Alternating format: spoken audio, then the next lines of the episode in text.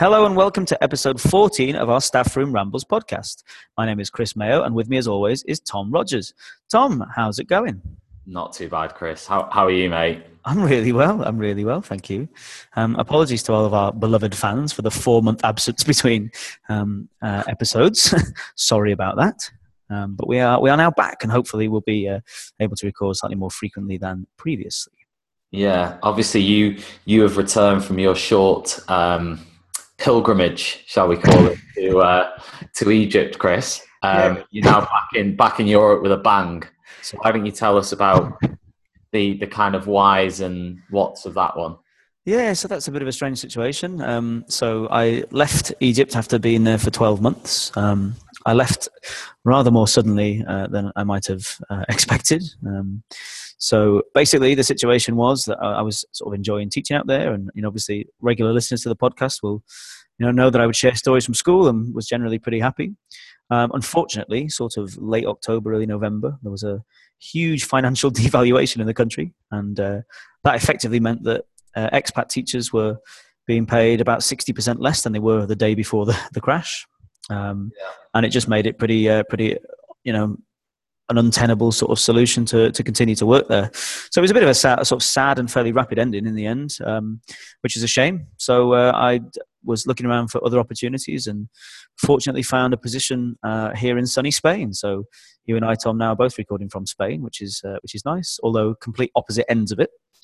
Um, I'm currently Great. teaching at a school, a British school on the south coast, um, in a city called Almeria, and uh, we're enjoying lots of sun and a little bits of wind actually at the moment. But um, it's a it's a really nice uh, place to be, um, and I've I've settled in pretty quickly. So a bit of a turbulent end to being in Egypt, but um, it's a pretty nice uh, pretty nice start to being in Spain. And what would you say? I mean, mention the weather there. Let's talk about the weather because I mean, in Vigo, um, we haven't had. I think we might have had just I two days or three days where I would say the weather's been bad since I got here. I mean, to put it in context, I haven't had to put my heating on yet. Okay. In my flat. That's since I, since I got here. It hasn't gone on once. In fact, last night was the first time I thought about putting it on. Hmm. Um, I don't know what it's like. I'm guessing it's be- even better where you are. I mean, it hasn't gone. It hasn't gone below ten degrees here since since, uh, or maybe eight, eight or eight kind of degrees. It hasn't gone below that since I got here. Yeah, but it's been. I mean, the temperatures here have been pretty similar. You know, I I uh, moved here in uh, uh, the beginning part of January, and uh, since then the temperatures have been yeah mostly pretty good. Um, but of course, because we're on the coast, we do also, do also attract quite a bit of uh, quite a bit of wind quite frequently. So even when the even when the temperatures are quite good, sometimes they feel a bit cooler than they they uh, they might do um, because of yeah. the, sort of, the sort of sea breeze. But when you know when we get into the summer and that you know the temperatures become sort of 30 to 40 degrees every day a, a little bit of a breeze will be pretty welcome.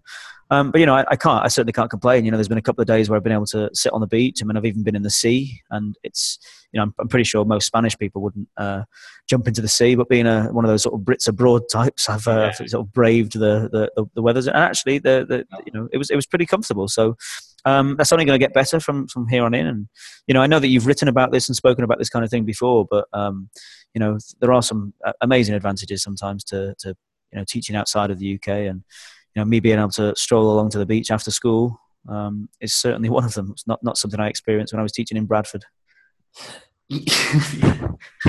listen, we're not here to slag off Bradford, mate. Oh, listen, I, am not, I'm not, taking a bit of issue. Taking a bit of issue because you know I love Bradford very, very much. It's a very, very special place, but uh, it doesn't. Prejudice. Doesn't have a. It doesn't have a seaside. Don't like prejudice. We're not all right here. Okay, you might be. I'm not. I love every city equally in the world. So I'm all for you. There's your evidence. um, right um, now, Christoph. Hello. What are talking about on this podcast? Um, well, we've got. Um, we're going to keep it, I think, relatively short um, because we're both recording after busy days of teaching, and uh, it's, it's, the first one um, back since our long hiatus. So we're both Speak trying to self, mate. I've actually had my best day of the week, but my Friday is my best day. Is it? Yeah. Yeah. Friday used to be one of my good days, but I've uh, I've inherited a few additional responsibilities recently. You, that's, you've, that's taken taught, you've taught seven lessons, haven't you, today? I taught seven out of eight. Yes, I've taught a combination of uh, ICT for a while, media studies for a little bit, um, and then a variety of uh, form Sorry, I'm only. I'm only laughing because you said you kind of suggested teaching media studies was difficult. Oh, no, no, that was a joke. Don't edit that out of the podcast. Absolutely. Uh, no editing will be required because um, I simply can't be bothered.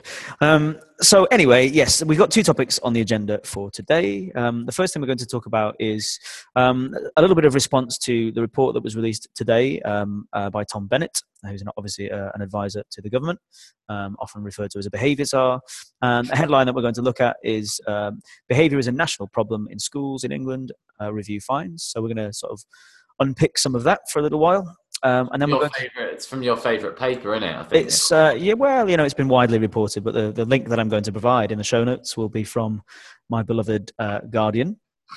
Um, and the second thing we're going to talk about is why being a middle manager is so exhausting. So, looking at um, middle management uh, more broadly, but also obviously talking about uh, how that relates to school leaders um, in middle management posts and uh, trying to work out why that might be so knackering.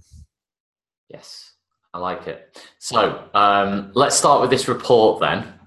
Um, amongst other things in this report, uh, Mr. Bennett has um, come up with five or five key points from the report. Um, the first one is to use behaviour audits to create a national data map, which Ofsted could use during inspections. Um, incentivize trusts to pull resources for SEND and AP funding. No idea what that means, so I'm not going to go into that one. Um, I love the fact that despite a four month break, we've still decided to do no more research than we did. the fourth one, no, bear with us. The fourth one is to fund internal inclusion units in schools. hmm So, Mr. Bennett urged the government to find money for internal inclusion units um, for schools with higher than average levels of challenging behaviour to try and stop them from being permanently excluded, I'm guessing. And the last one is set up new optional training schemes for head teachers. Now, that was the basic premise of the report, but in the article that you mentioned, Chris, um, it's picking on one particular aspect of the report, which says that there are perverse incentives for head teachers to hold back on challenging poor behaviour in schools for better Ofsted ratings. Yeah, I think this is this is really interesting to me because of the the whole idea, and this this is something that happens an awful lot um, when there is uh, changes of government in the UK, not not just specifically related to education, but um, it's particularly. Uh, a, a thing with crime statistics. So um, governments will often say things like, "Well, you know, the but since we got came into power, crime statistics have have fallen by whatever percentage." Uh, And actually, what's what what's actually changed is the way in which data is recorded and, and what is cl- classed in certain categories of uh, of crime and what what has been decriminalised or recriminalised, that kind of thing.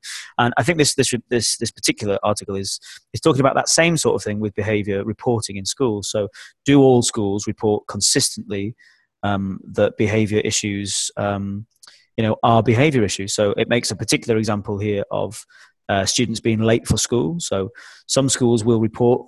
Uh, formally, that being late for school is a behaviour problem, and, and will report on the persistency of that behaviour problem. Where other other uh, uh, teachers and other schools will will not re- record that in the same way.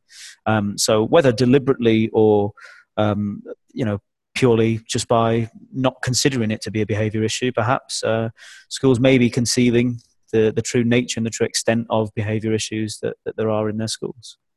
Yeah, but it but it is worrying, isn't it? That uh, you know, if if Tom Bennett is highlighting this in the report, that tends to say to me that this this does exist across a lot of schools that they are not challenging behaviour for the sake of inspections or Ofsted or data more specifically. And I understand that if Ofsted come and they say, right, I want to see uh, your self evaluation report and specifically on behaviour, I want to see how many internal exclusions or temporary suspensions you've done, how many pupils have had detentions for this, this, and this, which departments have sent them up, you know, which departments have sanctioned students the most. And, and actually, that's an interesting one because even at classroom teacher level, how do middle leaders and senior leaders respond to a teacher who has more behavior, in inverted commas, behavior issues than another teacher? Do we, you know, is there a stigma attached still to somebody who experiences more behavior? Those behavior issues might just be the teacher tackling it more, actually being more consistent, being more strict, having higher standards. Um, that might be why they have more behavior issues. It might not be because they, they you know have less of a good relationship with a class or a group of students. Yeah, I think you're absolutely right. But I, I think um, I think also just it's simply the way in which some of these things are recorded by teachers in their lessons. So you know, I, have met um, you know I think probably in any school there is inconsistency between you know the way in which people.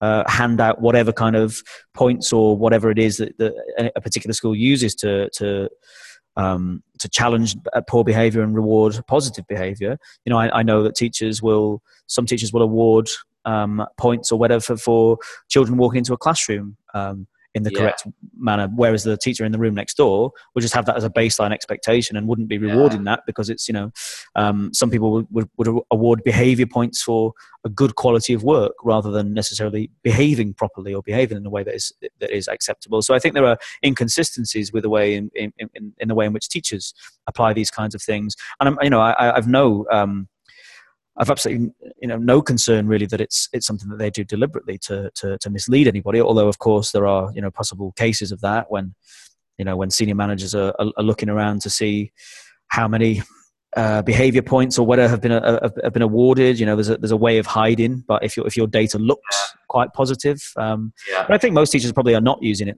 You know, like that. Of course, there are just natural inconsistencies because we all interpret policies and behaviors slightly differently, and that's why conversations about behavior can sometimes be you know really interesting because we all do have very different uh, levels of expectation so um, I thought that was a, I thought that was a really good analogy that you used about crime, and I think you know if a head if a new head teacher comes in, you know a so-called super head or, or whatever, a head teacher is kind of parachuted into a school. They might only be there for two, three, maybe four years before they're looking to move on. They might have one Ofsted inspection in that time. Yeah. So the temptation must be to say, look at my data, I've improved behavior. Yeah. But that behavior might that that data, I think the point in the report is that data might not reflect what's actually going on. Yeah. And I think I think also like you know it is it is such a cutthroat world out there at the moment. I mean, I I, I couldn't think of a time in the history of of you know education in the UK where I would want to be a head teacher less the you know accountability is important of course it is. But at the moment i mean it, it seems like being a head teacher in some schools is a, nigh on impossible task um, and you know schools obviously don't want to to receive bad inspection reports because you get a bad inspection report at the moment and you know your head really is on the line as a senior leader and you know and particularly as a head teacher so although I think there's a lot. You know, I'm sure a lot of people are, are, are, trying desperately hard not to cover up things that are that are going perhaps badly or not being tackled as as successfully as they might like. I completely understand that trying to find ways to, to represent data that doesn't shoot yourself in the foot is really important. And you know, head teachers are in really really tough positions, and I I don't envy them one bit. Yeah, I echo that. Really, you know, I agree hundred percent. I don't know how. Uh, you know, the sustainability of being a head teacher. Um, I mean, okay, a couple of years maybe, but to do it, you know, over a 10, 20 year period to go through all the all the rigmarole of inspection after inspection, um, you know, the disappointment of inspections, the elation of inspections, you know, year on year exam result, you know, the list goes on. It's, I mean, it's, and then you've got obviously got the kids themselves, you know. Yeah, yeah. I mean, I, I don't think, uh, you know, I don't mean to paint um, a, a, an over rosy picture of how being a head teacher, you know, has ever been. I know that it's always been, yeah. uh, you know, a difficult job and, and one that with, with, a lot of different pressures and competing demands on your time. And it's really needed people with, you know, good vision and strategy and people skills and time management skills and all this kind of stuff. And none of that's gone away. But I think now it is just, it is perhaps getting to a stage where it's such an off putting profession because there's so much, you know, so much at stake, and you know, it's it's a really really tough job, and I think. I think I completely understand why why people would try and mask some areas of school so they don't get completely mauled in an inspection. I, I completely understand it. Yeah, so same here. Okay, um, do you want to move on to our, our, our other issue of conversation? Yeah, so we, we're going to have a, a, a brief conversation about uh, middle management, um, which is something that you and I, Tom, have both uh, both experienced during our careers. We've both been in middle management positions. Um, so, what what are your experiences of, of the workloads that are that are part of b- being a middle manager? And, and you know, have you found your experiences of doing that kind of job exhausting, as, as this article suggests you might have done? Okay, well, I mean, a few weeks ago, I put out um, a tweet which became very popular. Actually, it got about 150 likes and something or other retweets. And all it says was that middle leaders, it's like they're working in the engine room shoveling coal while simultaneously trying to steer the ship. Mm-hmm. Um, simple analogy, but I think it works for me. Um, I think that there's a heck of a lot being asked of, of middle leaders, and uh, to survive as a middle leader uh, with a full teaching load, because remember, what, what, what you're finding as, as a middle leader is you're sandwiched between the classroom teacher who might be teaching, I don't know, 20 hours a, a week, but doesn't have any leadership or management role at all. They might have more key stage three groups, perhaps, than say the middle leader who might have more GCSE groups. So they might have less, how would I say, pressure to attain targets with the with with the with the groups they have. I say that I mean there's there's pressure all the way down from top to bottom, but you know what I'm saying is it would be likely the head of department will have men, you know some of the GCSE groups, if not the majority of them. Um, then they're sandwiched the other side by senior leaders who might have half the teaching load. They might be being paid, say, double, uh, but they also have their own uh, pressures to deal with. So, going to meetings, organizing duties, covering for other colleagues, uh, assemblies, um, and, and then obviously they might have some teaching load themselves as well, and they'll probably have an area of responsibility. Um, so they have a, a, full thing. But but what I would say is, you know, if you there is a big difference between teaching, say, eight lessons a week and teaching double that, teaching 16, 18 lessons a week. Hmm. There's a big, there's a massive difference because if you teach a lesson for an hour and then you have an hour free, you you recover. You, you you know if you've got a key stage three, say you've got a year seven, a really demanding year seven group, You no, you have you have them for an hour. It feels like you've been there for a lot longer than an hour. Mm. When, you're, when you're being asked a million questions a minute, and you you know you're you never get a second to think. You know you're just fully there, and it you have to be switched on. You know you've got a full class, thirty kids, you know whatever it is, but then you have a maybe you have a free after. You have two frees after as a as a as a senior leader. There's a big you know, yeah, you go to a meeting, okay, but a meeting is never going to be as intense as that experience of teaching that year seven group. It, ne- it never would be. It doesn't matter if it's a challenging meeting. You know, when you're dealing with adults, other adults, it's a different kettle of fish. Mm. So even though yes, it is demanding and yes, it's difficult. Of course, it's difficult. It's not the same. So if you're say you're a middle leader and you have, you know, a full timetable, so, say you have your five lessons, six lessons in a day, seven lessons in some schools in a day, key stage three mixed with GCSE. and then you've got to you've got the demands of leading a team and managing a team, which is the same demands the senior leader has, but they only have 30%, 40% of the teaching load plus more money to hmm. do it. The other thing I think that senior leaders don't have is the accountability for departmental results. I think that as a senior leader, I'm not saying you get it. You, you know, obviously you would you would line manage, but ultimately you're not going to be responsible for a department's result within your remit. You're just not. It's going to be the head of department who's going to be responsible for achievement within the department. Some might say that's right.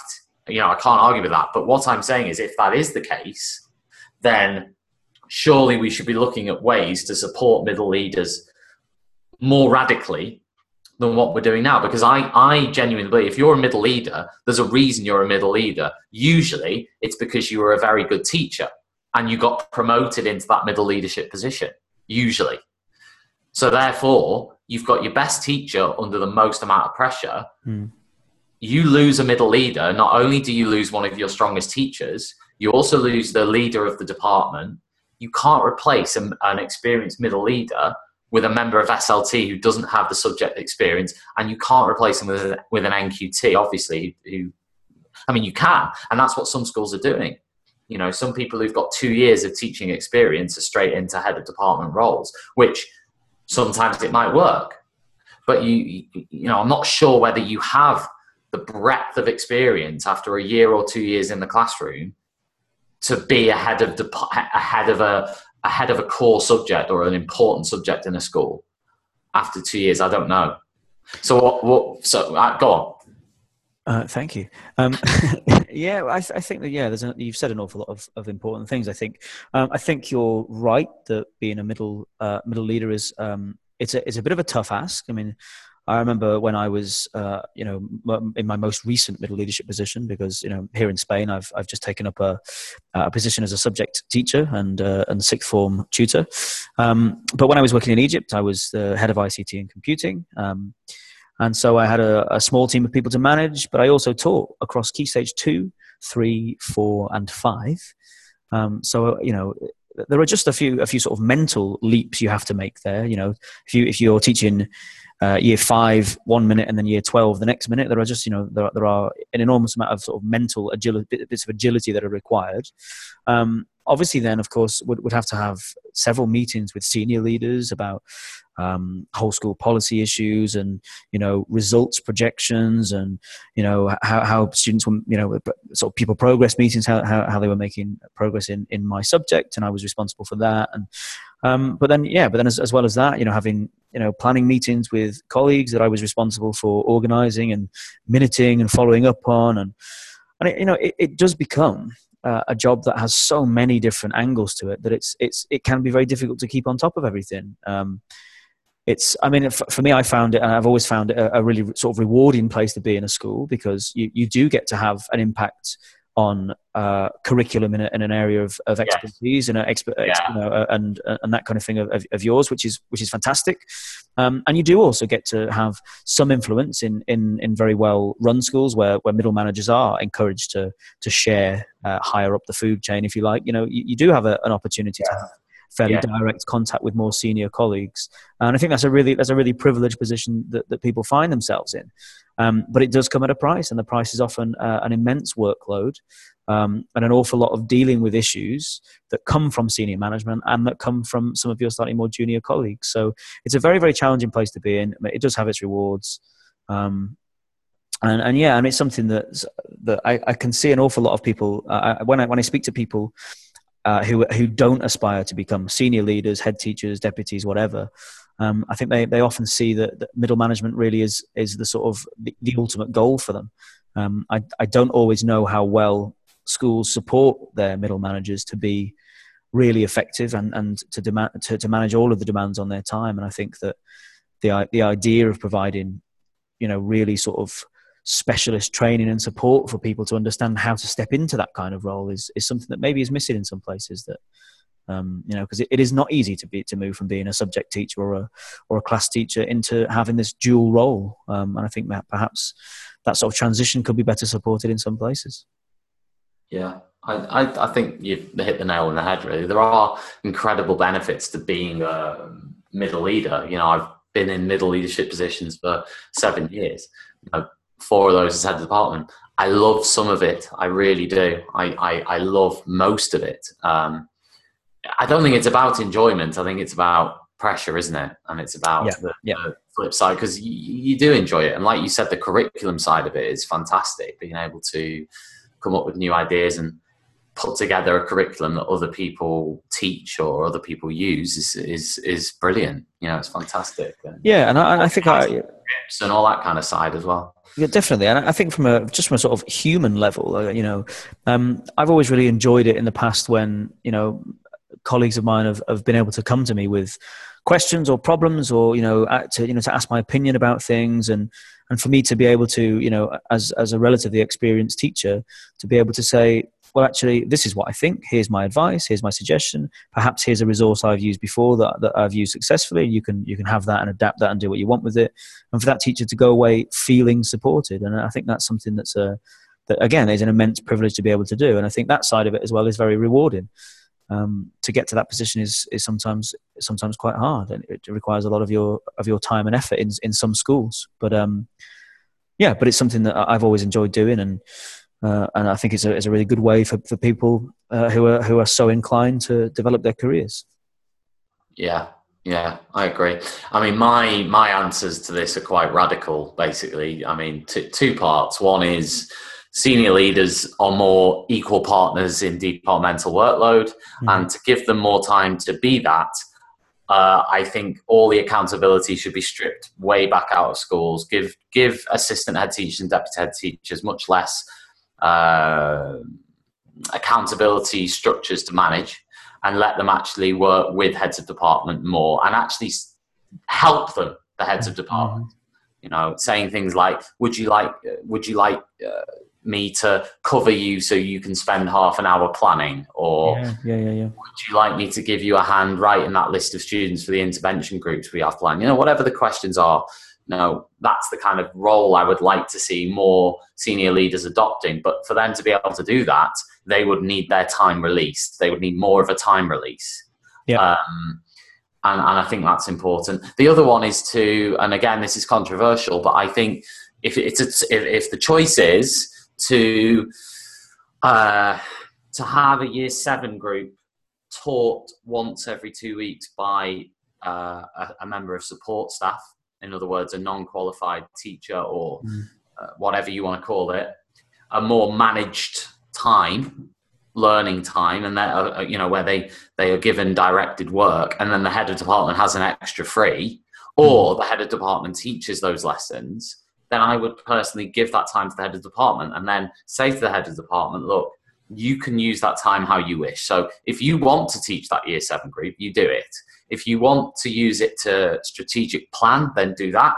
If you want to give it to another member of your team rather than you, you know, then you could do that too. You know, I just think we need to. We the, the, there are there is too, there's too much teaching load for some head of departments. I think to be able to strategically plan. I think that's the crux of the issue.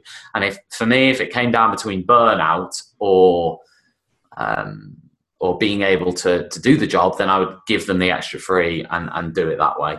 Yeah, I think you're right. I think this this is um, this is actually an issue that that some schools really do need to look at uh, quite carefully. I mean, there's absolutely no point in there being a middle management structure if the the the school doesn't really have the capacity to release middle managers to be effective as middle managers. Um, there's absolutely no point in in releasing people to do an impossible task. You know, if you know if you are on uh, as a as a sort of middle leader, let's say a head of department, if you are on a teaching timetable that is the same as anybody else within your department, then yeah. the only expectation can be from the school that you complete all of the additional duties after school in your evenings and in your weekends. And um, and we all know that teachers you know very often work outside of what, what contracted hours would look like. And that's that's pretty pretty uh, similar for for teachers across primary and secondary schools and um, you know regardless of, of, of job titles and positions. But if the actual expectation is that the additional workload cannot physically be done in those hours that you are you are in the building from you know the sort of nine to five style uh, timetable, then that is is pretty irresponsible of, of, of, schools to make those positions available to people without giving yeah. them the, the support. I mean, it's all well and good, you know, whacking on a TLR for something, but you you know recognizing people's experience and, and workload with you know with f- uh, financial rewards are great but people also need the extra time to do stuff and you know if you are teaching the same as, as other people in the department then it's probably not going to be possible yeah, yeah, hundred percent.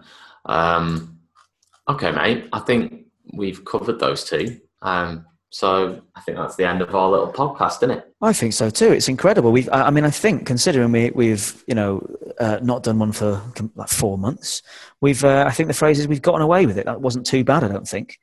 Um, so, I mean, this, this, is the sort of thing we would normally discuss off air. but I just thought we should we should invite listeners into our sort of inner circle of conversation a little bit before the end of the podcast, before we can uh, we can finish it in the okay. usual way. Yeah, speak for yourself, mate. I'm, I'm a consummate professional, mate. Yes, in everything absolutely. that I do. So yeah. Um, um, so well, let's let's let's do some rambling at the end. So uh, thank you very much indeed for listening. Um, if you'd like to get in touch with the podcast in any way, we are at Staff Room Ramble on Twitter. Um, I am also at Chris Mayoh, and Tom is at Rogers History. Um, if you've got any suggestions for things you would like us to talk about in the future, or you want to send us some feedback, then that would be a great way to do it.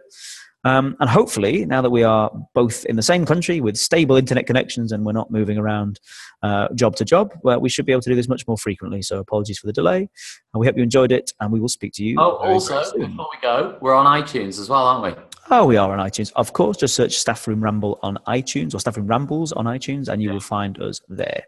Um, so if that's the way you access your podcasts, that would be great. Do you think we should have one of because no one probably listens to the very end? So do you think we should have one of those like no one of those like phrases at the end where it's like keep rambling? Well, we, I mean, we could do, but if if we did that, then I'd have to stop recording this podcast out of shame. I think you're right, actually, on that one. And it's very rare. I'll accept you're right. So, cheers, everyone.